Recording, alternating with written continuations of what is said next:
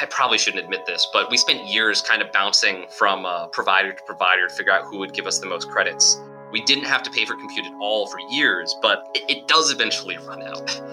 So our our dream, right, our first dream was we want to ship sentiment analysis to people in a way that is radically accessible. We want to offer these ML models in, in a way that's you know, as easy to consume as any regular function call. That was what our MVP was, right? It was this set of ML models, very different than what we do today. And and honestly, I think that we're probably not ambitious enough with that initial MVP. My name is Slater Victoroff. I'm the founder and CTO of Indico.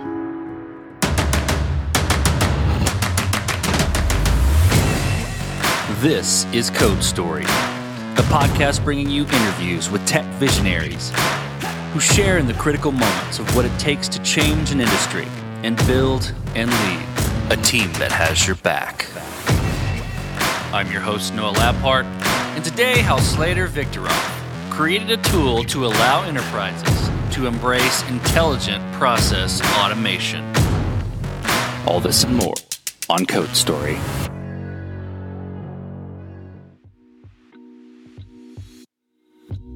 Slater Victoroff has had some pretty cool hobbies over his life. Though he claims to be a weird guy, he has a well rounded set of activities. He's a vegan baker, which is half mad science, requiring the breakdown of recipes to the fundamentals of their elements. He's also a fiction writer, halfway through his second book, which he started during the pandemic.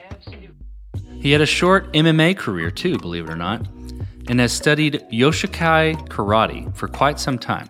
Post high school, he was burnt out on academics, so he jumped headfirst into martial arts, spent some time in Japan studying the craft, and did some MMA fights in LA. He has learned over the years that most tech people are typically afraid of being punched in the face. He and his co founders fell in love with the technology centered around intelligent process automation, which enables organizations to automate processes involving structured, semi structured, and unstructured document formats. Since 2014, they have been at the forefront of innovation in enterprise AI. This is the creation story of Indico. So Indico at the 10,000 foot level is an intelligent process automation company. What that means for us is that we're taking some of the most complex ML on the planet, right? The kind of stuff that you hear coming out of OpenAI and Google. You know, not only do we have Indico alums at those organizations and sort of advisors, and you know, we collaborate with them occasionally, but our goal really, rather than incrementally kind of moving forward the architectural state of the art is really this idea of how do we take that technology and make it accessible specifically to non-technical users and then in intelligent process automation, we do that primarily in the document domain, if you will. From an ML perspective, the thing that's cool about documents is that they are image data combined with text data. Uh, so, you know, we, we do image and text uh, use cases as well, but but documents primarily. We're we're a very classic dorm room startup. I, I would love to tell you that you know I was some some you know brilliant uh, you know engineer in undergrad, and, and I plotted plotted out you know this ten year plan of you know like IPA is going to become a thing, and but but it really wasn't that. Honestly, me and my co-founders, and that's Alec Radford, Madison, uh, and, Diana, we kind of fell into it accidentally. Frankly, it, you know we fell in love with the technology and then we became entranced with this idea of how do we actually make this accessible to did not realize the path it was going to lead us on at the time but very happy that it's ended up this way. Tell me about that mvp tell me about that first product you built. How how long it took you to build and what sort of tools you used to bring it to life? Back when we we were getting started so this was 2013 2014 our goal was not making it accessible all the way to to non-technical users. We were just trying to make it accessible to developers so our our dream right our first dream was we want to ship sentiment analysis to people in a way that is radically accessible right we want to uh, offer these ml models in, in a way that's you know as easy to consume as any regular function call that that was what our mvp was, right? It was this set of ML models, very different than what we do today. And, and honestly, I think that probably not ambitious enough with that initial MVP. But it was the set of function calls, right, with just a really slick, usable API. And that's really what we focused on is, you know, it wasn't very scalable, you know, it was running on the AWS kind of free tier. Um, and ultimately we figured out that that product was not, not what the market wanted. But we were able to launch that and get some really nice user response and feedback that, you know, this was a problem that was resonating with people you know while, while we were still in school right so we had we had thousands of users you know we launched it as a, a pip package on gcp we got thousand dollars in credit for winning some hackathon on gcp and then we used that to launch our mvp I probably shouldn't admit this, but we spent years kind of bouncing from uh, provider to provider to figure out who would give us the most credits. We didn't have to pay for compute at all for years, but uh, it, it does eventually run out. with any MVP, you have to make certain trade-offs and decisions about you know what features you're going to cut, what you know technical debt you're going to accept and pay off later. So tell me about some of those decisions and trade-offs that you had to make and how you coped with them. You know, it, it is really brutally difficult. And I think I think probably here let's talk about, you know, the Indico V2 MVP just because the V1 MVP we made the decisions, but we probably didn't do them the right way. So the V2 was kind of this, uh, you know, it was a labeling app, it was a discovery app, uh, and it was explainability, right? So it was kind of those three modules come together, built for a non-technical user. And, and, and I'll say that the MVP never really stops because there's the MVP of the product, but also every time we've got a new feature that we want to build out, you know, our, our vision is always going to be bigger than what we can actually execute. And, and it turns out that, you know, the number one thing that I really focus on now is how can we get the, the data model and the architecture figured out as early ahead of time as possible and then set ourselves up so that we can iterate quickly on the product side after that after we've done that initial launch, right? You've got this massive vision in front of you. And I think one of the really, really difficult trade-offs is you know general versus specific right is how much am i going to build towards the platform that we want to go to eventually how much am i going to just execute on the thing in front of me and what we really have have kind of decided is that the right thing the thing that you really need to get right is the abstraction you're using, right? Kind of the architecture and very much the developer experience for you know the the next engineer that comes here. Think about what it's going to be like to develop this. And once if you've got those right, um, the rest doesn't matter as much because you've set yourself up to, to move really really quickly after you've gotten whatever the initial thing out is. Because like I, I don't know anything about the MVP that you know other folks are going to build. The only thing that's true about every MVP is that it's not right. You know, that's the only constant. Getting the abstractions right, and that that can be down to the domain level level or a little bit higher. Um, getting the abstractions right so that it allows you to expand and move quicker later on is is absolutely critical. What what about? Tell me a little bit about some of those abstractions, um, and without getting too detailed, obviously, but some of those that you worked through that were important one philosophy that has been uh, helpful for us, and then I'll talk about something specific after that, um, is something that we call RDD README driven development. And I'll say a huge source of inspiration, though I might be uh, flashing a little bit, but for, for our kind of API design and how we think about it. So, the request library in Python, I always thought was such a beautiful example of someone that took a problem that, you know, like the internet is complicated, making connections and you know, like getting request histories, like it is fundamentally a complicated thing, and just made such a simple, usable interface. And he used this approach of README-driven development, and he's he's a real big advocate for it. And the idea is it's sort of exactly what it sounds like. You start by writing your README. You say, okay, what's the interface that I want to use to control whatever it is that I'm building? Once you build that interface, the idea is actually the rest will follow from that right? And that however you achieve that interface, that's kind of up to you and actually matters a lot less going forward. And so that's something that's been really, really helpful to us just because, again, I think people focus too much often on how to be clever in the data model, right? Or clever in the architecture. You know, if you like move some piece of your problem from, you know, you know n squared to n log n you know that, that can be really helpful but maybe it's not a bottleneck at all and working through your interface first and thinking uh, you know will often let you identify those bottlenecks even and help you figure out where you should be focusing your time one piece for us really specifically just to give you a sense of, of kind of some of the really tough problems that we've got to deal with documents right So just think about, you know, a, a page of a book, we'll say, because that's that's maybe a little bit more accessible to folks. And how do you represent a document? Because the thing is, there's a hundred things I might want to do with a page of a book. You know, I might want to pull all of the names off of that page. I might want to classify that page as to whether it's well written or badly written, right? I might want to extract all the paragraphs uh, that have dialogue in them, right? To just sort of name a couple of things.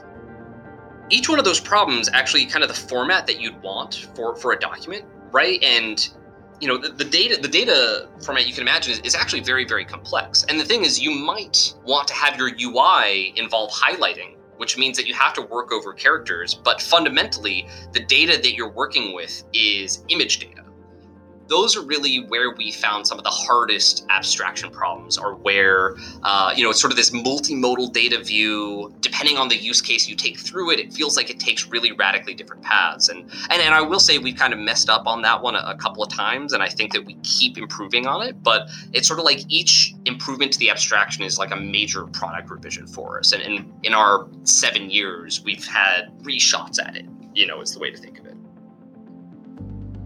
so you've got MVP two in a good stable place. You've got the abstractions where you're happy with them in, in the beginning. How did you progress the product from there? How, how did you mature it? And, and I'm curious about how you went about building your roadmap and deciding this is the next most important thing to build. You know, when we were a team of four or five engineers, this was a really down in the weeds kind of we all get together in a table and we figure out okay what is the next week look like for us, right? In um, not an insane amount of detail, right? But figuring out, literally going to each person, like, what are your top three priorities? What are your top three priorities? Now, that's that's not a very scalable process. That's not really effective. And, and honestly, in those early days, there was it, it was less about a roadmap, right? Just because we had so much stuff that we so obviously had to get done. That's changed quite a lot for us, right? I think when we look at our product now, the size of our vision has only grown, right? So one of the things that we joke is you know, we've got six modules in the product right now. For any of one of those modules, you could get a couple of execs together, and you know, we we'd spit out literally a decade-long roadmap for that thing, right? Of what would be awesome and, and what we'd like. Uh, now, obviously, that's that's super important so, the way things have really, really changed for us over the years is now the roadmap is not about what gets built. It's about, it's purely a prioritization exercise, right? Um, and so, we do a couple of different axes of this. We've got an annual planning cycle where we say, here's all the stuff that we want to get done in the year, but we're going into that knowing that it's maybe 50% right and really just focusing on what, the, what is the first half of the year we also have quarterly planning cycles, which is again, you know, what did we think we were going to try to get done this quarter? How are we stacking up against our yearly goals? Uh, and again, you know, what are the difficult prioritization decisions that we've got to make for what makes it onto the roadmap? Uh, actually, there's an analogy that one of our advisors used that I think is perfect. Is that the best products are like spheres. You want the minimum surface area and the maximum volume right? And the sphere kind of maximizes that. And I think it's it's a mistake that a lot of people make when they're designing their product roadmaps is that they think much more about like I want to put all these flashy new features in, right? I want to let people do anything, like I want to kind of send it all out. And and the problem when you've got all of that surface area, all those different pieces that that customers interact with, it it really slows down the pace at which you can iterate. Uh, because you know the second it's very easy to ship a feature right? But then you have to maintain that for forever. Uh, and we talk about it like like wake, like a boat wake, right? It's kind of the more surface area you've got in your app, right? It creates this massive wake, and, and a lot of companies, uh, you know, that that can kill the company, right? Because that wake sort of grows unabated, and and what ends up happening is that you know you've got a whole bunch of features in your product that seemed really interesting at first and you know you've got one customer almost that uses each of them uh, and then you can't get after the the features that you then really need to build without, you know, pissing off half your user base. Well, let's switch to team. So tell me about how you built your team and, and what you looked for in those people to indicate that they were the winning horses to join you. I, I, I love our team. I mean, uh, if folks follow me on LinkedIn, they, they probably know this already, but I'm just, um, I mean, I, I, post all the time. Um, my team absolutely blows me away. Uh, you know, when I was in school, uh, I thought it was a very easy uh, heuristic, right? Uh, because I'm like, okay, uh, you know, I have all these people I've been with for years, so I'm just going to try to hire the smartest people that I know. Uh, and you know, if I ever met someone, I was like, wow, you know, th- this person is just like so sharp. They really bring something to the table, right? I'm, I'm just going to try to hire them. So it was a, it was pretty simple. Uh, but again, you know, that's that's like a couple of hires. That, that really, I mean, those were those were co-founders, right? Um, and, and, you know maybe maybe kind of call it up to the first 10 employees it was purely people that i had already worked with and there were enough of them that uh, you know i was able to, to get to join indico um, that it worked out um, th- that's actually that's one really big plus while there's a lot of minuses of starting uh, a company in school that's one really big plus is that if you've got a bunch of friends that are graduating you know are good um, that's that's just an awesome way it's, it's a huge leg up uh, on, on the rest of people founding companies um, and then past that, you know, when we talked about really structuring the technical interviews, there are a couple things that we wanted to check for from the very beginning. Uh, number one is people who uh, will overcomplicate problems, right? And that's actually one of our biggest uh, sort of negatives that, that we watch out for. So one of our questions um, that we used to use uh, was sort of this load balancing question, and, and we would set it up with kind of not even necessarily complicated words, right? But we'd use a lot of technical terms and then we'd ask them a very, very simple question, right? And you could tell immediately there were people that, I mean, they would look a little weird and they'd be like, oh, uh, you know, whatever, you just do it randomly, right? Or, you know, round robin, you know, it's like a hello world kind of answer.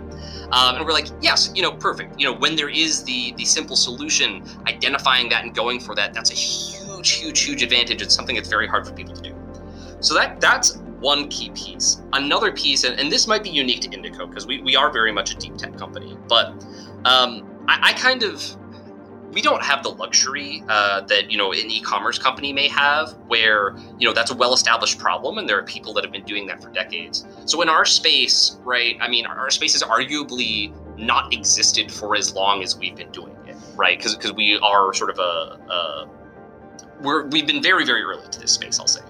Um, and we hire people explicitly with the notion that we are going to be training them to get good at this this particular kind of uh, software right that we know they don't have experience with and that's the other thing we look for is people we don't want people like we know that you're not an expert in this right no one is an expert in this we want people that are going to be really open about that say hey i'm not an expert are you going to be willing to train me right? Um, and, and, you know, obviously that that is the goal. At the same time, you know, obviously you have to bring a lot to the table. Um, but I would say that one of the best interviews I ever had, because uh, we also highly value transparency. Um, that, again, that may be an Indico thing. But the candidate asked me, and this is the very first, you know, after a 30, 45 minute uh, phone call, right, was, do you think, you know, do you really think I could be qualified enough to join your company? Right? And, and, like a lot of people have that that sentiment i think because you know the stuff that we do is really really complicated. But that level of transparency that level of humility and again you know i, I talk i mean she was a very competent engineer right and incredibly motivated. And i just thought i'm like you know the fact that you are asking that question tells me that the answer is yes absolutely you will do an incredible job here. Uh, and and and she has and she has done an incredible job I don't know. Those were those are a couple of the really really key things. You know, I, I would say that a lot of my general advice for folks is just remember that the person on the other side of the table is looking for someone to hire as badly as you're looking for a job. Pro- probably they care more. Let's switch to scalability. So, did you build this to scale efficiently from day one, or were you fighting this as you grew?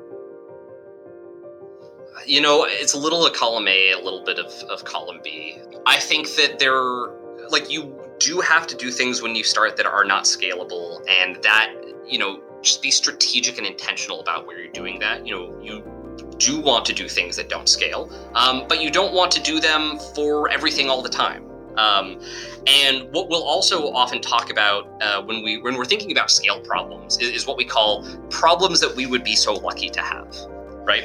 Uh, so you know when, when, we're going out and we're talking about you know scalability for uh, let's just say you've got numbers of users on your website. And let's say each user uh, you know pays you 5000 bucks a year and you know your projections say that you need you know whatever a thousand users by the end of the year. If someone comes to you and they're like hey you know our, our platform we are going to hit a wall at 10000 users and everything is going to break. Uh, obviously that's bad. Um, but uh, let's say it take is going to take three months to solve that, Uh, I'm like, okay, you know, in our current projections, uh, that's not going to happen for you know three years, uh, and it only takes three months. Uh, it could still happen earlier, and it will still be painful, but that's something where we say, you know, that's a problem we'd be so lucky to have. Uh, it doesn't mean it's not a problem. It doesn't mean it won't be a problem, but it means that if we are having that problem, the business is going to be in a good spot, and so we're going to have tools to navigate around it that we wouldn't have otherwise. Um, so, so that's that's the one side. Um, the other side, right? Because I think that there are pieces where we have had to build to scale from day one to to a really extensive level, right? I think a lot of that comes down to to product wake, and I think where I see founders go go wrong with this um, the one thing that you do have to make sure scales is your product and your delivery model. And, and, by that I mean not you know the product in terms of number of users, but I mean kind of product use case. Right? If you're having to build, you know, new features for every customer, right? If you're doing a huge amount of custom work on top of your product and your product's not getting your customer where they need to be, that's that's the kind of thing that's actually really not scalable and is going to become insidious very, very quickly.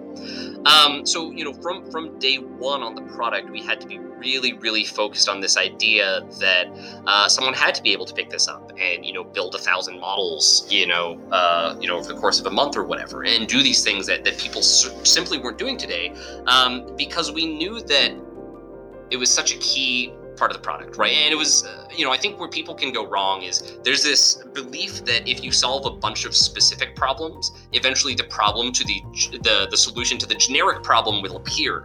And it actually it doesn't work like that. You have to build the general solution first, right? Uh, and then test your general solution by building something specific uh, and then, you know, if the second one is easier than the first one and the third one is easier than the second one, then you're on the right path. Uh, and I think that so long as that works out, nothing else about the business really has to be scalable from day one, but that does. Well, as you step out on the balcony and look across all you've built, what are you most proud of? It is so awesome to wake up in the morning and know that I'm going to get to deal with some of the smartest people I have ever met, right? To know that we've got the kind of culture where, you know, if I'm out in front of the, you know, even the rest of the company, right, we're doing some presentation on something and I'm mistaken, right? They feel comfortable like calling me out saying, hey, no, like you were wrong about that. And I learn every single day I'm you know, recently one one really big shift for me, right, is uh, especially with the pandemic, there were a whole bunch of people that you know I didn't beat them when they interviewed, right? For, for the longest time, as kind of the founder, I met every single person, I interviewed every single person, and I, you know, was was kind of a final say on whether or not we hired them. And now, obviously, as we scale, that's not true anymore. And, and the first couple of times I met people that I had never interviewed, I you know, I was super nervous, right? I'm like, oh my God, I'm, I'm not going to like this person. They're not going to be Indico. And it was the exact opposite right? I mean, I, I loved every single one of them. And what I would just say, you know, and like give this advice to, to any founders is like team is everything, right? Execution is everything, right? Your idea uh, sucks. Like, I, I don't care what your idea is, it sucks. My idea sucked. Everyone's ideas suck. Um, execution is what matters, and people are what matters. And so long as you you execute on that, so long as you get that done, uh, everything else is going to work out, right? But if you mess those up, you know, best idea in the world, best founder in the world, right? Best investors in the world. With a bad team, it's not going to work. Well, let's flip the script a little bit. Tell me about a mistake you made and how you and your team responded to it. Oh, yeah. Oh, my goodness. You know, I've made so many over the years. Um, look, I, I, think the biggest mistake that I made in the early years, and honestly, this is probably one of the things that brought Indico closest to not existing anymore. Um, was I trusted people's credentials over my own gut feeling and, and over my own expertise in the space. Uh, and I think, especially um, with founders that are, first time founders and they don't have a mentor network, and especially if they are successful first time founders, right? Um, there are a lot of people out there that see that as kind of a prime opportunity and you're going to have a lot of people coming to you with advice a lot of people that want to be advisors or mentors you know some of them want your money some of them want your equity some of them are really just there to help but you don't know who is who you don't know which is which and uh, i you know, I took some advice from people that I shouldn't have, right? I mean, not not exclusively because I was getting advice from multiple places, and, and you have to do that to de-risk this kind of stuff. Um, you know, I, think that the biggest issue is that um, when you're trying to build something new, there are a lot of people that don't understand what you're building and will try to tell you to build something else. And we had people doing that, and I listened to a couple of them. Uh, and you know, we we wasted months and maybe even years, you know, chasing down these specific kind of appified, you know, killer app sort of consumery sort of things. And, and, that was never the company that we were, right? That, that was never the company that we were going to be. And Indico was never successful until I told all of those people with, you know, their, uh, and you got, again, some of the, some people with credentials are great. It's just that that's not, you know, what I look at anymore right? So it was people with these incredible pedigrees that I just had to turn around and say, like, look, I, I don't care what your pedigree is. Like, you don't know what's right for my business, and I'm not going to listen to you. Uh, and some of those conversations were really difficult. You know, I had to kick some advisors out of the company. It was actually, um, I, I had a, I, I had a conversation with Mark Cuban that really shone a light on it for me. Uh, I, I, had the kind of pleasure to meet him at South by Southwest. He's just one of those those good folks that really, really cares about helping young entrepreneurs. Um, so we had this conversation and, and, we traded some messages afterwards. And I, I, still i remember this is i sent him an example of a proposal that we were sending to a customer. And he said like wow you know like this looks like sh- this looks terrible. Um, you know you absolutely need to change this. And I realized that it was the first concrete piece of feedback I had gotten on my com- I had gotten on my company in months. And you know, I had to go through and I had to figure out, okay, who's adding value, who isn't. You know, where did we make these mistakes? And you know, it was one of the reasons that eventually we did bring in the CEO, uh, Tom. You know, I was the CEO to that point. I shifted over to CTO, and again, all of those shifts that were things that I had felt from day one that's actually what was holding Indico back that I wasn't following my gut and I was listening too much to I mean, frankly, you know, if people knew how to build a company, they would build a company, right? Like you know more than they do. That's why you are where you are. And it's on you to figure out where their advice can be followed and where it can't. And just remember that in so many ways, you are the expert for your business. And, and don't forget that. Well, tell me what the future looks like for your product and for your team. So we've got a lot of really, really exciting things on our roadmap. Our our massive vision for the future, right, is when you look at unstructured content and when you look at documents and when you look at ML in general, you know, what Indico is fundamentally building is a better way for humans and ML to interact. Right? It, it is a new kind of supervision. You know, sometimes we call it machine teaching instead of machine learning. It's this idea that, you know, yes, we do have cutting edge technology, absolutely state of the art, right? But the goal is to make it accessible. Um, and I think that not a lot of people are focused on that problem right now. And I think that when we look at the ripples of it, yes, you know, intelligent process automation and intelligent automation broadly, that is an awesome place for us to be. And, you know, we're doing really, really well in that market. But I think what people don't realize is that this unlocking of unstructured content is even bigger than just automation. Automation is kind of the, the tip of the spear here. Uh, and so going out to this notion of you know unstructured analytics and unstructured applications, you think you know as a programmer, if you've ever dealt with PDF documents, right? It's this massive nightmare. And Indico, in a lot of ways, is answering the question of you know how do we make that accessible how do we unlock that unstructured data and make it productive for people uh, and again automation is the first part of that but unstructured data is a much bigger problem than just automation we'll switch to you slater who influences the way that you work Name a CEO, a CTO, architect, really, really any person. Name a person you look up to and why. I'd say one person I really look up to is uh, one of my co-founders, Madison, for sure.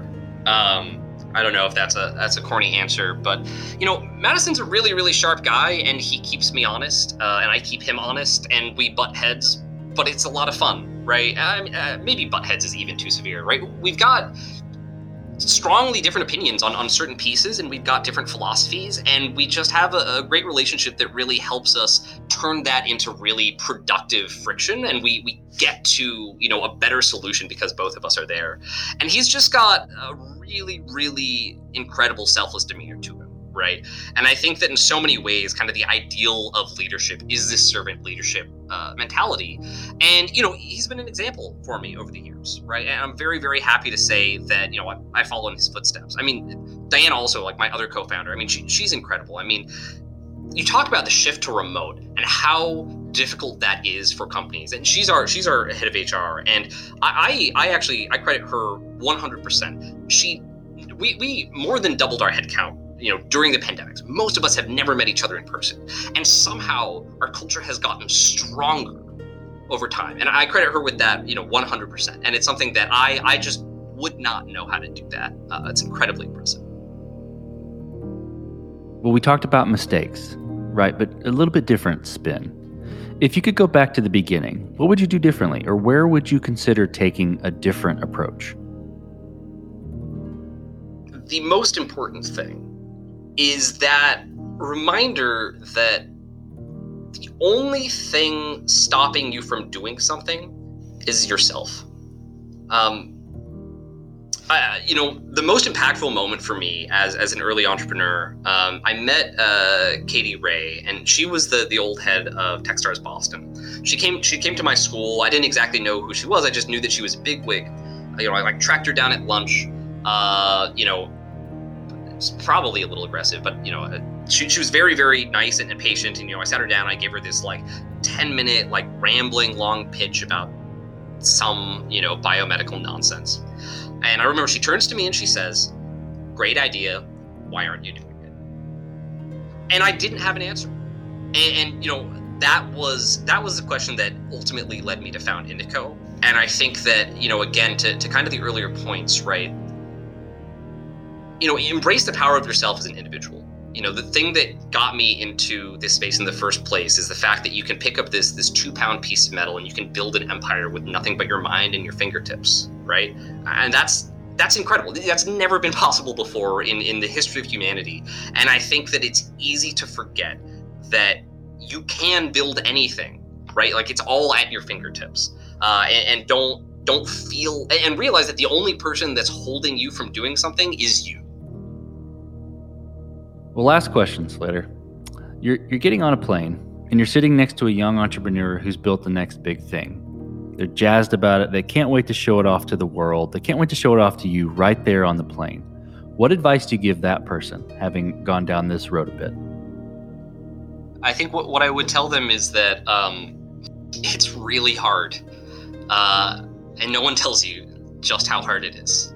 Um, I think that you know, so, someone someone uh, said recently, you know, oh yeah, you know, dropping out of college and, and founding a startup, right? That's that's the American dream, and it's like I just had to laugh at that, right? Because it's not that he's wrong, right? I th- I think people really really do um, they aggrandize it, right? They make it seem really really glorious and glamorous. Uh, like if you're if you're here to make money, you're you're not going to succeed. Um, it's it's really hard. Making a company is one of the hardest things you can possibly do, and one of the most important things and one one of the biggest things that that differentiates people that are are successful from people who aren't is just their ability to pick themselves back up and, and try again. And I, and I truly think that if if anyone knew what they were getting themselves into the first time around, no one would become an entrepreneur.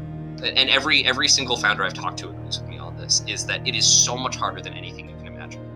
Uh, and, and you can't imagine it, especially when things are going really well. But I don't care how good your business is, you know, things aren't always going to be going really well. Yeah, and, and I guess just make sure you've got people there to help you when when things are going sideways because it's going to happen. That's great advice. Well, Slater, thank you for being on the show today. Thank you for telling the creation story of Indico. It was a total pleasure, Noah. You know, thanks for having me. Uh, it was a lot of fun. And this concludes another chapter of Code Story.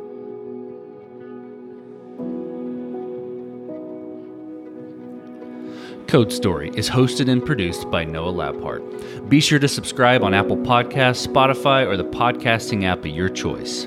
Support the show on patreon.com slash codestory for just 5 to 10 bucks a month. And when you get a chance, leave us a review. Both things help us out tremendously. And thanks again for listening.